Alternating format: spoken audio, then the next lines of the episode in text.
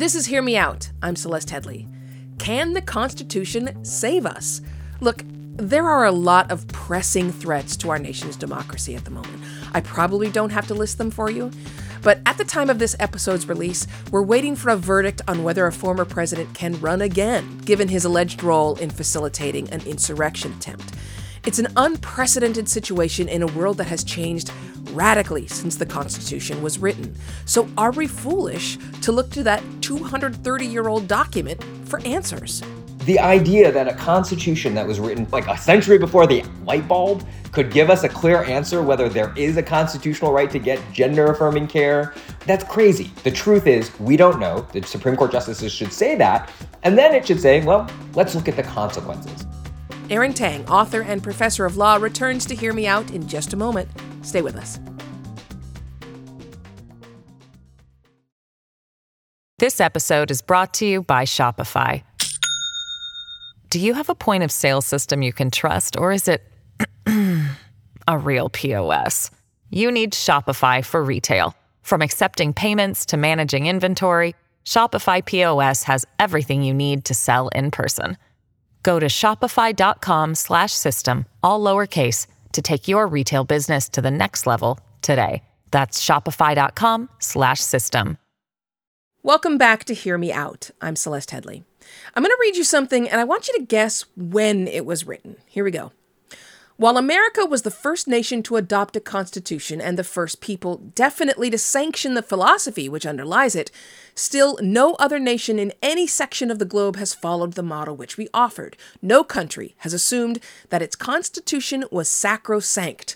Only in America is it assumed that confusion is more desirable than simplicity. A blistering indictment of the way we govern, written by a man named Frederick Howe in, wait for it, 1914. Frederick Howe was the commissioner of immigration at the Port of New York when he wrote that, and he went on to denounce the bloated, slow-moving nature of the federal government. So I can't imagine what he would say now, 110 years later. If there's one thing most Americans agree on, it's that the government is not run very well. But both Democrats and Republicans tend to fall in line behind the Constitution. We are a nation of laws, after all. But what if Frederick Howe was right, and the Constitution just doesn't stand the test of time? Our returning guest is Aaron Tang, an author and professor of law at UC Davis, and he asks that very question. Hi, Aaron. Hi, Celeste. Thanks for having me back. Okay, so tell me, this is a show all about spicy opinions, right? So what is your spicy opinion? Do you think we should dump the Constitution? That's even spicier than I'm willing to go. I don't know that we should dump the Constitution and live, I'm not sure that if we had a constitutional convention, if the new Constitution we'd get would be any less bad. I think what I want to dump is this idea that if there's something wrong that's bothering us in the world, something happens, a law that we don't like, restricting our liberties, that the Constitution's going to save us, that there's a right in there or something in there that we can go to the courts and say, save us from this thing the government has done. So you would not be in this Antonin Scalia camp of a strict constitutionalist, adhering very strictly to every word, comma, and semicolon in the Constitution. Fair? I think that's fair, but I also would not adhere to the opposite camp. So I don't think there's a method of constitutional interpretation out there that's going to give us a clear answer, right? So it's true, I don't adhere to the Scalia camp, so that means if you're a person who doesn't like what the Supreme Court is doing about guns. I don't think the answer is to run back to the Supreme Court and say, look, the Constitution means what I think it means. But it also is the case that if you're a person who wants Donald Trump not on the ballot, I don't think the answer is necessarily going to be to go and say, hey, there's this 160-year-old clause in the Constitution that nobody's thought about. Maybe it means he can't be on the ballot, and that's going to save us from all these problems. Okay, so what then would the Supreme Court do? Because our laws are supposedly based on that founding document and the Bill of Rights and the amendments that follow, right? That is supposed to be what we have a nation. And the founders very purposely made it very difficult to change the Constitution, which means supposedly these are laws and rules that most Americans agree on, and that is how we have sort of draped our legal system on that skeleton. That's totally true. What I think the Supreme Court would do is tell the truth. In a lot of the big, hard cases, the answer is, we don't know. We don't know what the Constitution means, right? Just take two examples. So the flip side of the same coin, they're happening debates all over America right now. One is, can blue states pass laws banning gender or gay conversion therapy, right? This very harmful practice, medical practice of trying to change a child who's come out as gay or lesbian. Many blue states protecting children, right, have banned those laws. And people who want to support gay conversion therapy say, no, there's a constitutional right. I have a constitutional right here to get gay conversion therapy for my child. On the opposite side, some red states have banned gender-affirming care, want to punish parents, right? And so parents of trans children with gender dysphoria say, no, I have a constitutional right to get this care for my children, right? I'm sympathetic personally to that, right? The idea that a constitution that was written 230 years ago, Celeste, before, like a century before the light bulb, could give us a clear answer whether there is a constitutional right to get gender-affirming care or gay conversion therapy, that's crazy. The truth is, we don't know. The Supreme Court justices should say that, and then it should say, well, we still have to decide this case. Let's look at the consequences. If we get this wrong, which we might do, what is the less harmful mistake to make? Well, less harmful, I mean, that would make the Supreme Court, especially our current Supreme Court, much more cautious than they have been. But also, less harmful is in the eye of the beholder, right? Like, if you look back at one of the worst decisions the Supreme Court ever made, the Dred Scott decision, one of the reasons that was made was to prevent war, right? So they would possibly think that decision was the less harmful decision. Good, right. So I have in mind something a little bit different by less harmful. You're exactly right. If the solution I was offering you is the Supreme Court should just tell us, you know, which side really is right. You know, is the pro-choice side, do they have a bigger moral stake, or does a pro-lifestyle? That would be dangerous, because then it would just be values-based reasoning. So I have a different idea for what I mean by less harm. I have in mind the idea the Supreme Court would say, if we get this wrong, which mistake would be more easy to fix? Not which injury would be worse, right? Like in the abortion context, is it worse to tell pregnant people they can't control their bodies, or is it worse to terminate what pro-life people would consider the life of an unborn child, right? That's an impossible decision, a moral decision. I have in mind the question, if we get this wrong, how can the people fix that mistake for us? Okay, but walk me through how that would come into play in, let's say, the either the original Roe v. Wade decision or the overturning of the Roe v. Wade decision. How do you think they would answer that, which is the easier to fix? Because it seems like there's an argument for both sides. It's true. There will be an argument for both sides. And there will be cases, abortion's probably like one of the hardest ones, where maybe that neither side has a really easy way of avoiding its harm. I want to suggest that even doing that analysis, talking about the options, a Supreme Court opinion, think about how different it would look. Instead of Dobbs saying, hey, pregnant people, women, you don't count, you don't have this right. And think about how harmful and injurious that is. Think about how different the opinion is if the Supreme Court says, we don't know if there's a right to abortion. There's good arguments on both sides.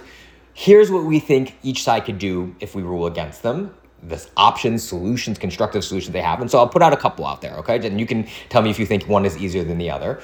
Okay.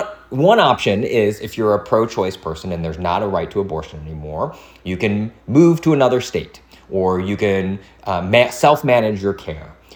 Or you can try to persuade the state legislature to change its mind, which doesn't seem likely in a state like Alabama. Okay, those are the options on that side. On the other side, if you're pro-life and there's a constitutional right to an abortion, what can you do to protect unborn life? Well, one option is you can ensure access to birth control, because we know the number one reason people have abortions is because pregnancies are unplanned.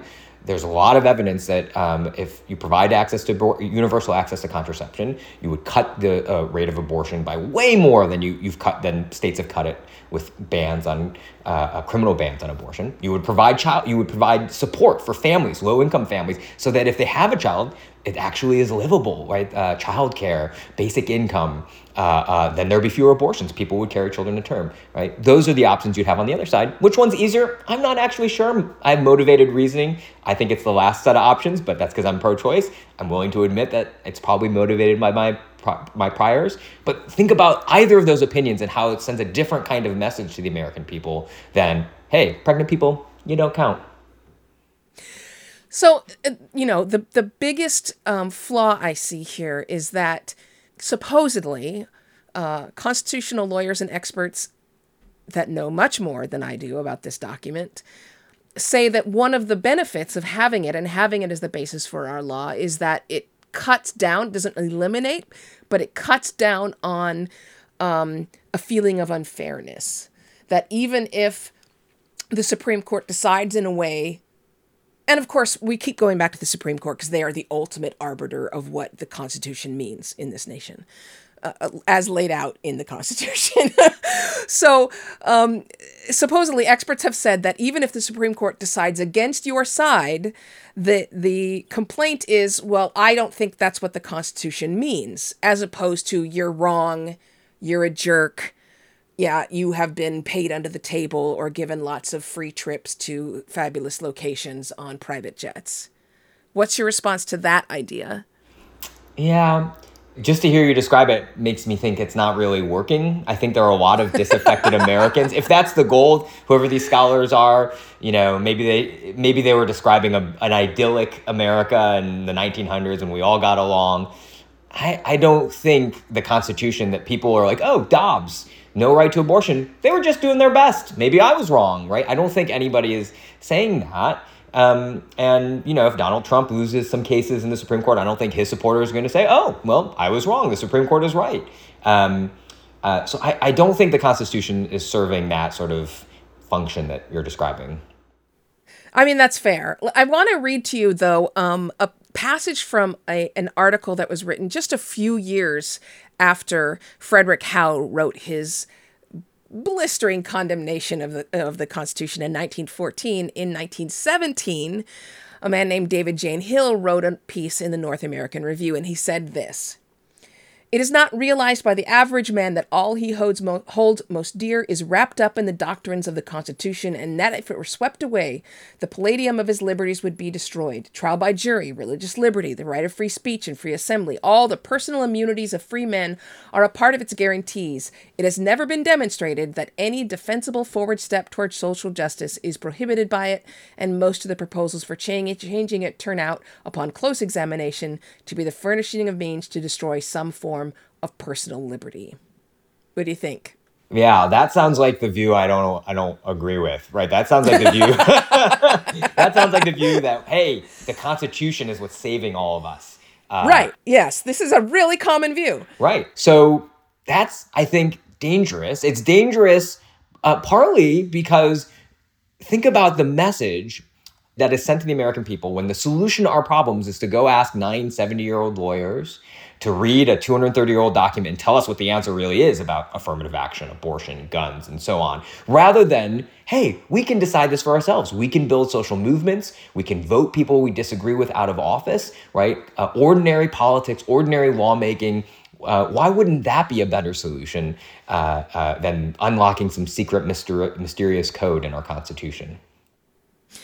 Okay, I still have a lot of questions to ask and we're going to get to them, but we have to take a break. We will be back in just a moment. The question here is should the Constitution be the final arbiter of what's legal and right in the United States of America? Aaron Tang says no, and I say maybe. We'll be back to talk about this on Hear Me Out, a podcast from Slate. Stay with us.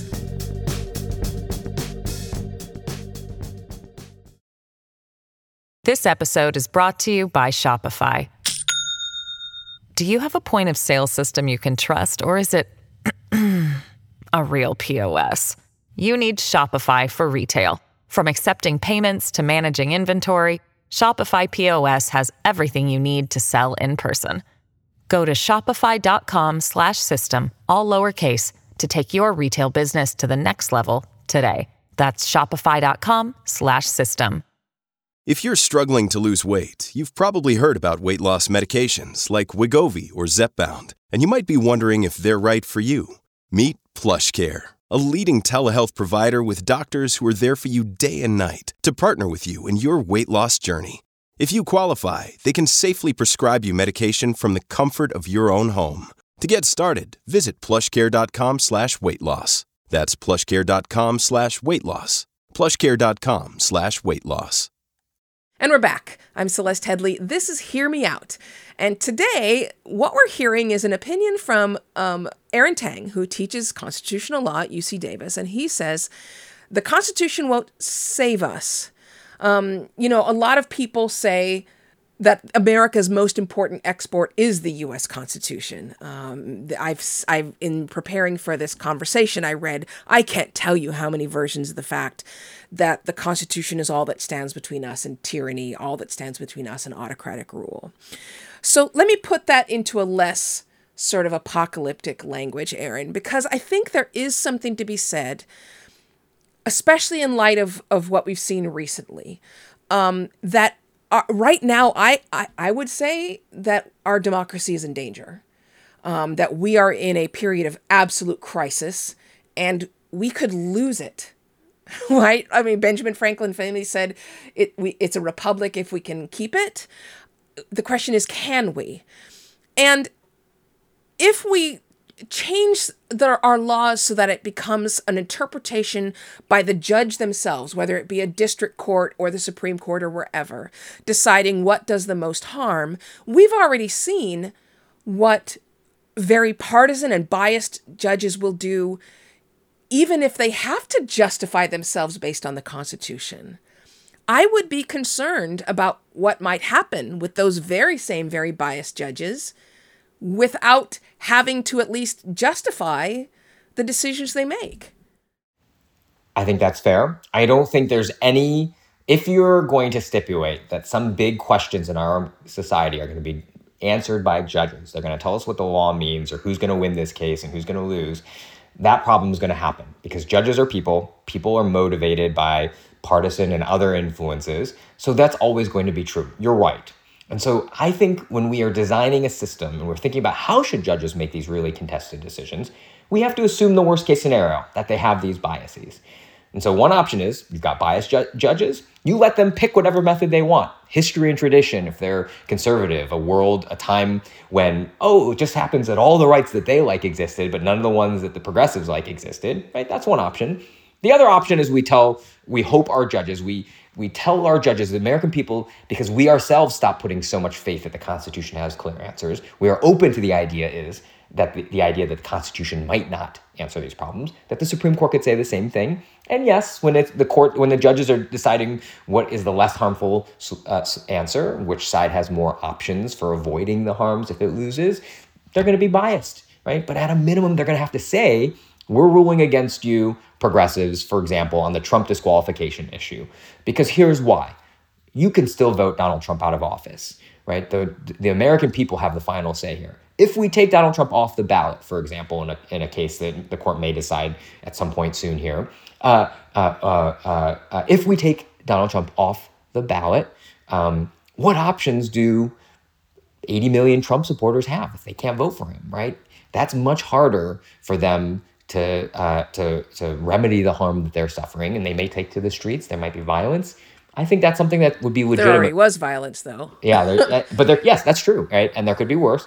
I want Donald Trump to lose the election as much as any person out there. I'm not sure that having five justices take him off the ballot in what looks like a technicality from a 160-year-old constitutional provision is the best way to do it. Okay, so maybe... I have to be honest, I am up in the air on the question of the Constitution. I am a Black Jewish female, and the Constitution was not written to protect my rights or give me any rights. So I already have a fair amount of skepticism over this document that, let's be honest, was written by one person. And so that in and of itself was problematic, especially considering who that person was and what that person was trying to protect. On the other hand, it's hard for me. I have a tough time really getting on board with many of the options that would replace it. So let me take you in the other direction with a little bit of pushback, because I interviewed Elie Mystal, who wrote Allow Me to Retort, A Black Guy's Guide to the Constitution. You're already nodding your head, so either you've read it or you know about it. And he basically says the Constitution is just trash and we should dump it. I want to quote something he says here. He says, "There are a lot of things you wouldn't think we should do if you were starting again from first principles, like the idea that we don't elect our own president. That's pretty dumb. The way that voting rights have been couched as we will not abridge the right to vote, as opposed to you have a positive right to vote. That's dumb. The federal system has 50 different election systems instead of one federal system that makes us have literally 3,000 police systems. That's 3,000 sheriff's offices around the country instead of one national police system. That's pretty stupid. If you go structurally through the document, you see it's not exactly bad idea genes, but there's quite a lot of bad ideas throughout the document." So this he's talking exactly to this point about whether Donald Trump, whether the Supreme Court or any federal body should be able to take someone off the ballot. Why shouldn't they? I mean, if the point was to protect our republic from someone who is a traitor to the nation, and there's no way to do that, then the nation is unprotected, is it not? Maybe the Constitution is just trash. Elie, his book, everything he writes, very persuasive, very compelling. Yes. I'm not going to defend the Constitution, but I am going to defend the fact that we are in the real world, right? And the reality is we are not going to have a new constitutional convention. America is not there yet. And even if we were, the notion that you would get 3/4 of the states again suddenly to agree on a new constitution when they want to go in opposite. Half of America would like the Constitution go one way, half would like the other, right? Yeah. So we're not going to change the Constitution anytime soon. I do think that what we can change is how we think as ordinary, everyday Americans about the answer to the following question. Gosh, I think there's a problem. I think the Supreme Court's a problem. I think there's a Constitution that's a problem. We don't like it for the reasons Elie describes. What's the solution? Door number one is the solution is to go back to the very court and Constitution that led us to this moment that we don't like, to reinforce their primacy, right? Option two is to say, actually, maybe the solution is in our hands in ways that have nothing to do with the Constitution or the courts at all. Can I give you an example? It'll take a minute, but how go ahead. Actually everyday Americans have already done this. 5.5 years ago, Celeste, the Supreme Court issued a decision in a case called Janus that threatened to decimate public sector unions. Yeah. Experts predicted, I won't go into the details, basically that the decision would mean 50%, 70% of teachers, hospital workers, firefighters would just quit their union. Basically, they could get all the benefits of being in a union without paying for it. It's been 5.5 years. Guess what percent? Well, I won't make you guess. 2%. And the reason is not because they went back to the Constitution and said, look, we found a new clause in the Constitution that solves this for us. Or look, Supreme Court, change your mind. They went back to organizing basics. Millions of teachers, hospital workers, they knocked on doors of their coworkers. They sat around the water cooler. They talked. They convinced each other to stick with the union, to pay union dues because it was the right thing to do for protections, for the wage premium. They got around the Supreme Court's Janus decision through everyday organizing. The solution doesn't have to be the court, doesn't have to be the Constitution. It can be us. So would you still be making this argument if we were living in the times of, say, the Warren Court? If we were living under a court in which they expanded civil rights and civil liberties, and they found that all to be justified under the Constitution. They expanded judicial power also, and federal power. Would you still complain? I think I would say the same thing. And in some ways, I think it would be easier because I would be talking to the other side and telling the other side, these are all the things you can do if you don't like the Warren Court decisions, right? If you don't like the idea of integrated public schools, right? You can send your kids to private school. You can move to the suburbs, right? Actually, that's obviously what happened. If you don't like the idea of more rights for criminal defendants, right? You could try to change the carceral state. Maybe we don't need so much criminal law. Or you could try to amend the Constitution, right? I would be talking to the other side about all the options they have for pursuing the option, the interests that they care so deeply about, like an abortion. You really want there to be fewer abortions, right? Do the things we talked about in the earlier segment, right? Expand access to contraception and child support, family services, family support. All right, we have to take another break, and there is still more to talk about when it comes to the Constitution. We will return in order to continue talking about it. This is Hear Me Out, a podcast from Slate. I'm Celeste Headley, and we will be right back.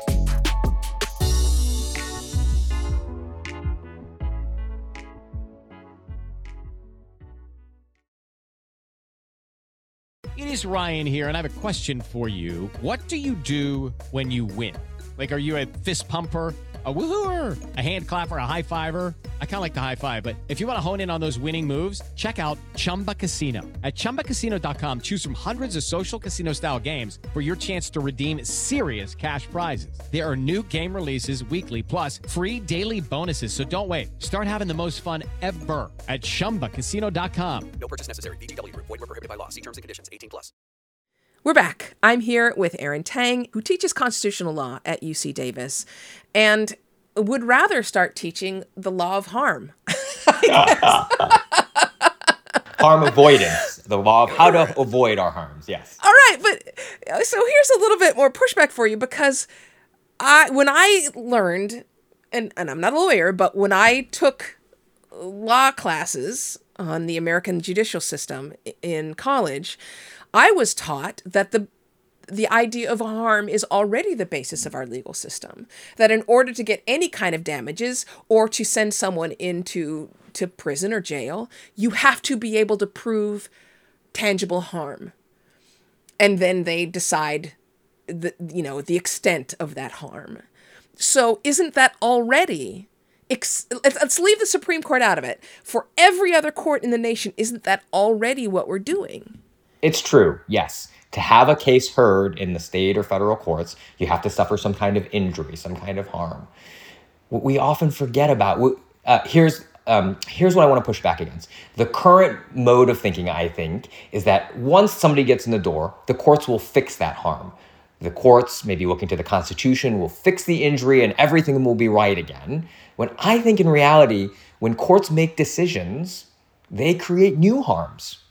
Because A, whoever loses is going to have to do something they don't want to do. And B, this is a special kind of harm. Courts get things wrong all the time.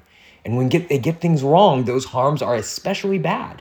The Supreme Court right now very rarely thinks about the fact that it might get a decision wrong. It might inflict all of this harm in the name of the Constitution on people, right? There's some really tragic examples of stories in the 19th century. Like if you think about the Fugitive Slave Act, the Supreme Court decided a case called Prigg v. Pennsylvania that basically said, Pennsylvania, you can't protect free black people. If a slave catcher comes in and kidnaps a free black man and takes him to the South, sells him into slavery, you're out of luck. Sorry, Pennsylvania. That was a Supreme Court decision. And think about the harm it inflicted because it got the Constitution wrong.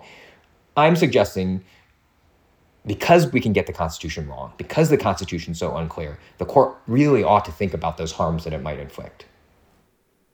So I'm going to quote someone else again in my pushback here, and it's Jamelle Bouie writing for the New York Times in a piece that was called "The Constitution Was Made for Us, Not the Other Way Around."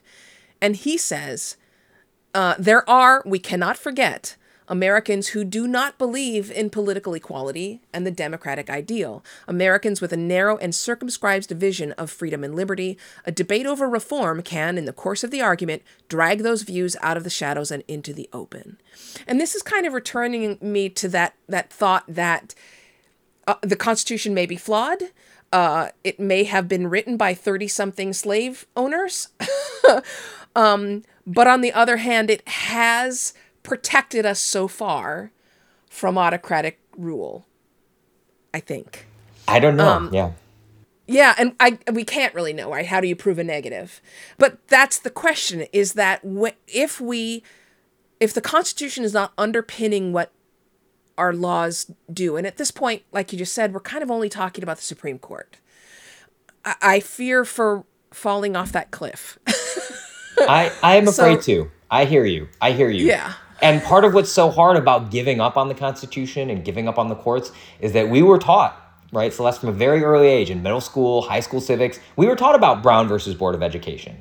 And that is, it's true. The Supreme Court there and our Constitution made a huge advance for society in desegregating public schools, right? We learned, we experienced Obergefell versus Hodges, where the Supreme Court made a huge advance for the American people in standing up for marriage equality, right? So I can't deny that there are times when the Constitution and the Supreme Court have done some really good things. I mean, I don't deny also that they've done absolutely horrible things, and I don't have a tally in my head, but I would guess it's at least equal, if not more, on the side of terrible. Oh, sure, yeah. I mean, just in the past couple of years. But even before that, right? I mean, like horrible, horrible decisions. But continue.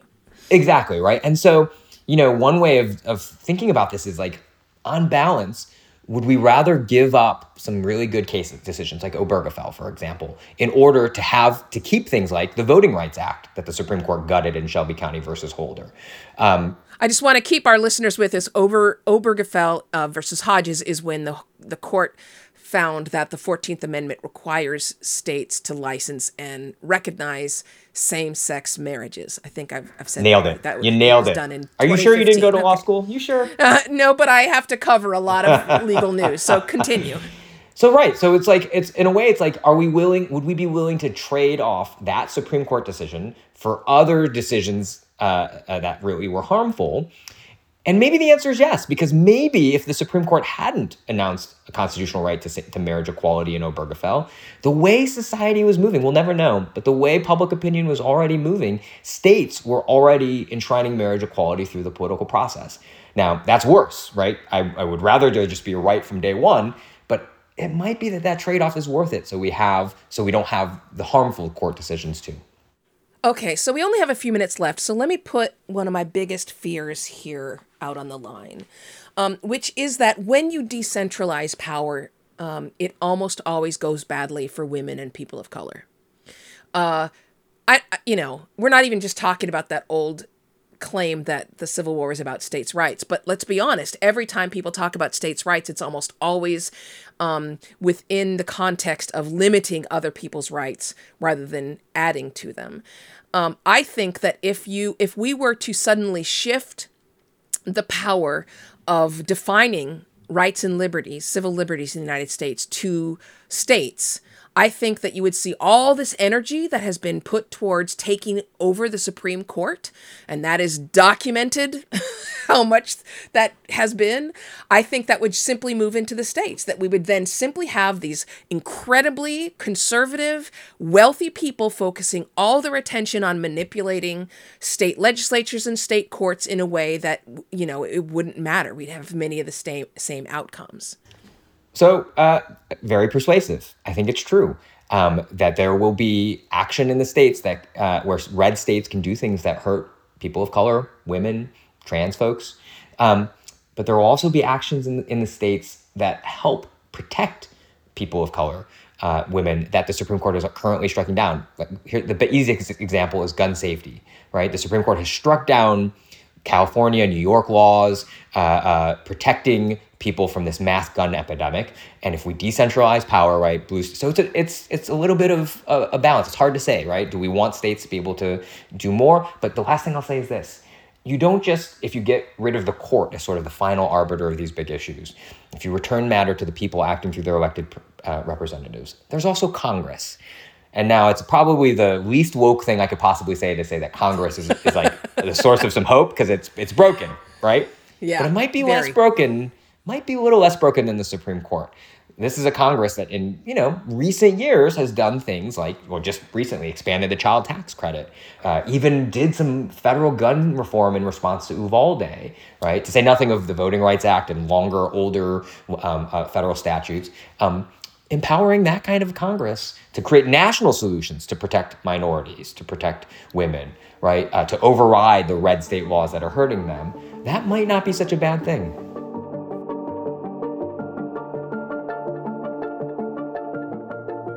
I can almost guarantee that either Aaron or I made a statement over the course of this conversation that you have strong feelings about. So Send us your thoughts. I mean, as always, we want to hear from you, but I really mean what I said. I think this kind of conversation is one that we should be having with our friends, with our family, with people in the line at the grocery store. I'm not kidding. I don't think it has to lead to an argument, but I think this is something that is so crucial to all of us that it should be a broader conversation. And you can start that by sending us your thoughts in an email. It's hearmeout@slate.com. Lots of you are using that email address, and we want you to keep those thoughts coming. Last week, we had Lara Bazelon argue it's time to reassess the way we handle sexual assault on college campuses. In response, we got this great letter from a listener named Alex. Alex wrote, I was surprised to hear this episode's guest seem to dissuade victims from seeking criminal prosecution of rapists. Why should a person who's been raped not want to see their attacker prosecuted?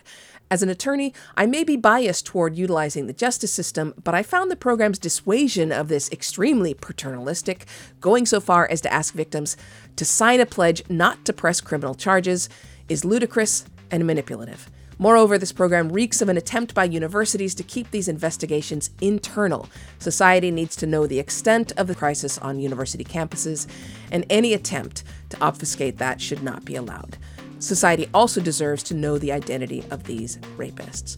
So, first of all, I really, really appreciate that response, Alex. I can tell you that there are often a number of reasons why victims of sexual assault and rape don't want to pursue criminal proceedings, even when it doesn't happen on a college campus.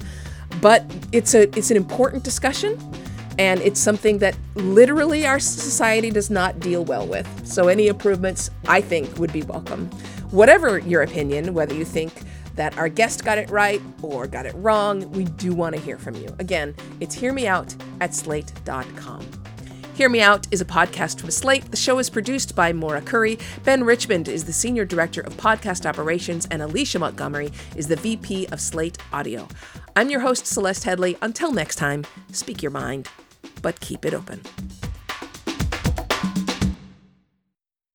Hello, it is Ryan, and I was on a flight the other day playing one of my favorite social spin slot games on ChumbaCasino.com. I looked over at the person sitting next to me, and you know what they were doing? They were also playing Chumba Casino. Coincidence? I think not. Everybody's loving having fun with it. Chumba Casino's home to hundreds of casino-style games that you can play for free anytime, anywhere, even at 30,000 feet. So sign up now at ChumbaCasino.com to claim your free welcome bonus. That's ChumbaCasino.com and live the Chumba life. No purchase necessary. VGW. Void where prohibited by law. See terms and conditions. 18+.